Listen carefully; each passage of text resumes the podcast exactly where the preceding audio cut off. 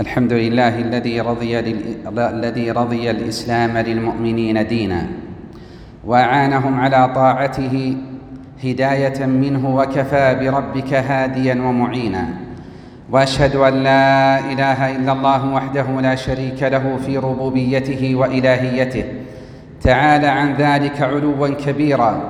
وأشهد أن محمدا عبده ورسوله. أرسله بالحق شاهدا ومبشرا ونذيرا وداعيا إلى الله بإذنه وسراجا منيرا. صلى الله عليه وعلى آله وأصحابه وسلم تسليما كثيرا. أما بعد فيا أيها الناس اتقوا الله تعالى وحققوا التوكل على الله والإيمان بالقضاء والقدر. واحذروا من التشاؤم والتطير. فإن التطير وهو التشاؤم بالشهور كشهر صفر والأيام كالسفر يوم الأربعاء والنجوم والآدميين كالتطير بذميم الخلقة والطيور كالغراب والبومة والحيوانات كالقط الأسود والأفعال كتقليم الأظفار ليلا والتطير ببعض الأسماء كالسفرجل فيتشاءم ويقول سفر وجلاء والتطير بالمرئيات والمسموعات والتطير بالعطاس وأصله التطير بدابة يكرهونها يقال لها العاطوس. كل ذلك نوع من الشرك الذي يتنافى مع التوحيد أو ينقص كماله لكونه منافيا للتوكل على الله تعالى. واعتقاد نفع أو ضر بسبب طائر أو حيوان أو إنسان ونحوه. قال ابن رجب الطيرة من أعمال أهل الشرك والكفر وقد حكاها الله تعالى في كتابه عن قوم فرعون وقوم صالح وأصحاب القرية التي جاءها المرسلون. انتهى. قال ابن حجر وبقيت من ذلك بقايا في كثير من المسلمين. انتهى. ولذلك عقد شيخ الإسلام مجدد الدعوة الإمام محمد بن عبد الوهاب رحمه الله في كتابه كتاب التوحيد باب ما جاء في التطير وقول الله تعالى ألا إنما طائرهم عند الله ولكن أكثرهم لا يعلمون؟ وقوله قالوا طائركم معكم انتهى. فقوم فرعون إذا أصابهم غلاء وقحط قالوا هذا بسبب موسى واصحابه وبشؤمهم فرد الله تعالى عليهم بأنه بقضائه وقدره بسبب كفرهم وذنوبهم. قال الإمام المجدد رحمه الله وعن أبي هريرة رضي الله عنه أن رسول الله صلى الله عليه وسلم قال لا عدوى ولا طيرة ولا هامة ولا صفر أخرجاه وزاد مسلم ولا نوء ولا غول انتهى. فينفي صلى الله عليه وسلم ما كانت تعتقده الجاهلية من اعتقادات باطلة من التشاؤم بالطيور وبعض الشهور والنجوم وبعض الجن والشياطين فيتوقعون الهلاك والضرر منها كما كانوا يعتقدون سريان الأمراض كما كانوا يعتقدون سريان الأمراض من محل الإصابة إلى غيرها بنفسها. فيرد صلى الله عليه وسلم كل هذه الخرافات ويغرس مكانها التوكل على الله وعقيدة التوحيد الخالص. قال الإمام المجدد رحمه الله ولهما عن أنس رضي الله عنه قال قال رسول الله صلى الله عليه وسلم لا عدوى ولا طيرة ويعجبني الفأل. قالوا وما الفأل؟ قال الكلمة الطيبة. انتهى.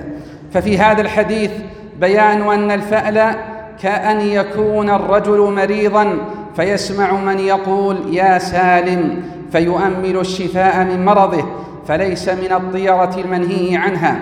فالفأل فيه حسن الظن بالله عز وجل.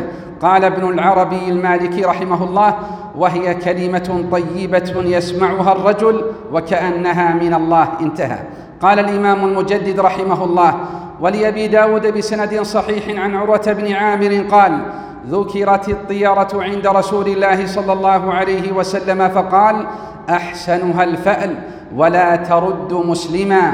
فإذا رأى أحدكم ما يكره فليقل اللهم لا يأتي بالحسنات إلا أنت ولا يدفع السيئات إلا أنت ولا حول ولا قوة إلا بك. انتهى. ففي هذا الحديث أبطل النبي صلى الله عليه وسلم الطيره وأخبر أن الفأل منها. ولكنه خير منها. وأخبر صلى الله عليه وسلم أن الطيرة لا ترد مسلما عن قصده لإيمانه أنه لا ضار ولا نافع إلا الله. وإنما ترد المشرك الذي يعتقدها. ثم أرشد صلى الله عليه وسلم إلى العلاج الذي تدفع به الطيرة وهو هذا الدعاء المتضمن تعلق القلب بالله وحده في جلب النفع ودفع الضر والتبري من الحول والقوة إلا بالله. وقال صلى الله عليه وسلم الطير تجري بقدر رواه الإمام أحمد وحسنه الألباني. قال المناوي أي بأمر الله وقضائه. انتهى. وروى أبو نعيم في الحلية أن رجلا كان يسير مع طاووس فسمع غرابا نعب فقال خير.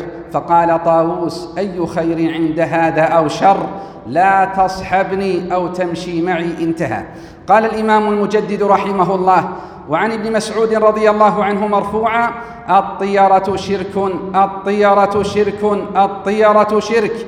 وما منا الا ولكن الله يذهبه بالتوكل رواه ابو داود والترمذي وصححه وجعل اخره من قول ابن مسعود انتهى.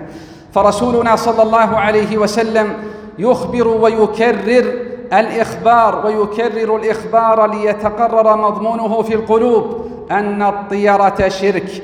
قال القاضي إنما سماها شركا لأنهم كانوا يرون ما يتشاءمون به سببا مؤثرا في حصول المكروه وملاحظة الأسباب في الجملة شرك خفي فكيف إذا انضم إليها جهالة وسوء, وسوء اعتقاد انتهى.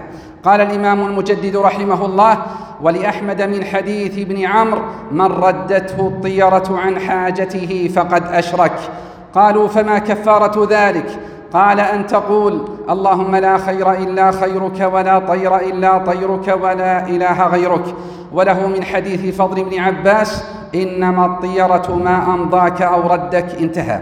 يخبر صلى الله عليه وسلم أن من ردته الطيرة عن حاجته التي عزم عليها كإرادة السفر أو تجارة أو زواج أو غير ذلك فقد ولج باب الشرك وبرئ من التوكل على الله. وفتح على نفسه باب الخوف ثم أرشد صلى الله عليه وسلم إلى ما تدفع به الطيرة من الأدعية فيما فيه الاعتماد على الله والإخلاص له في العباده رزقني الله وإياكم صدق التوكل عليه وحسن الظن به.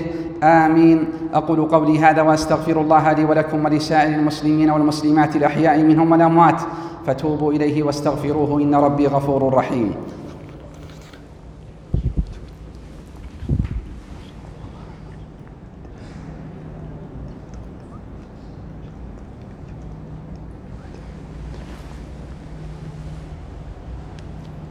إن الحمد لله نحمده ونستعينه.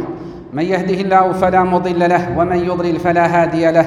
وأشهد أن لا إله إلا الله وحده لا شريك له وأن محمدا صلى الله عليه وسلم عبده ورسوله. أما بعد فإن خير الحديث كتاب الله. وخير الهدى هدى محمد صلى الله عليه وسلم وشر الأمور محدثاتها وكل بدعة ضلالة ولا إيمان لمن لا أمانة له ولا دين لمن لا عهد له أيها المسلمون.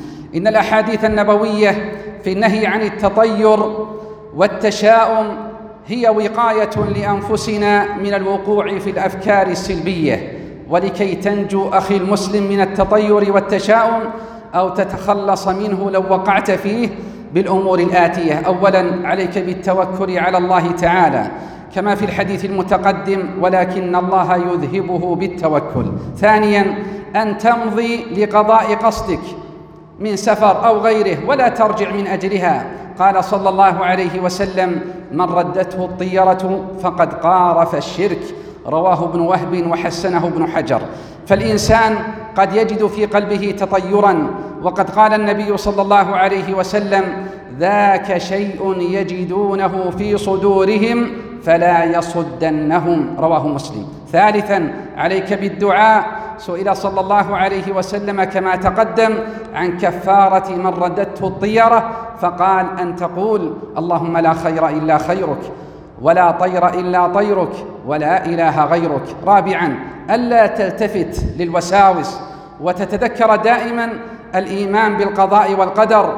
قال صلى الله عليه وسلم لا يبلغ عبد حقيقة الإيمان حتى يعلم أن ما أصابه لم يكن ليخطئه وما أخطأه لم يكن ليصيبه. رواه البزار وحسنه. خامسا أن تحسن ظنك بربك عز وجل.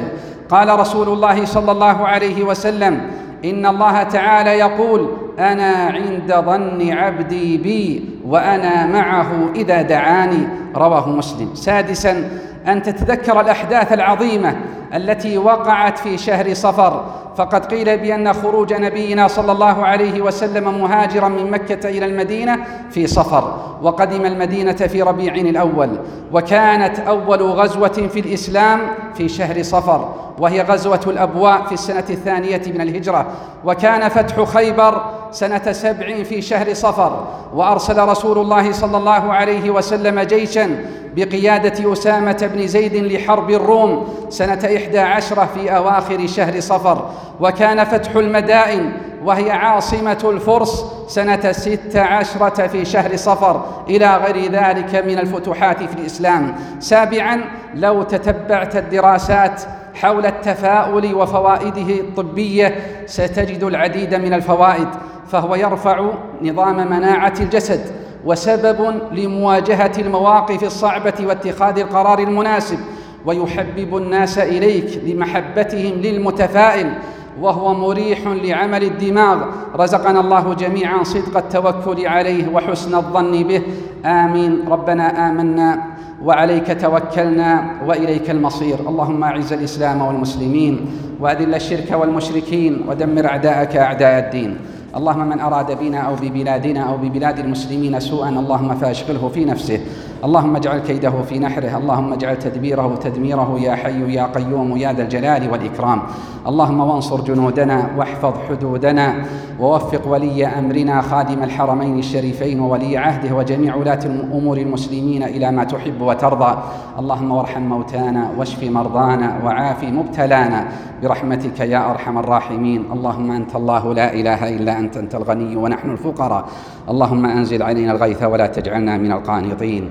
اللهم أغثنا اللهم أغثنا اللهم أغثنا غيثا مغيثا هنيئا مريئا سحا طبقا نافعا غير ضار عاجلا غير آجل برحمتك يا أرحم الراحمين.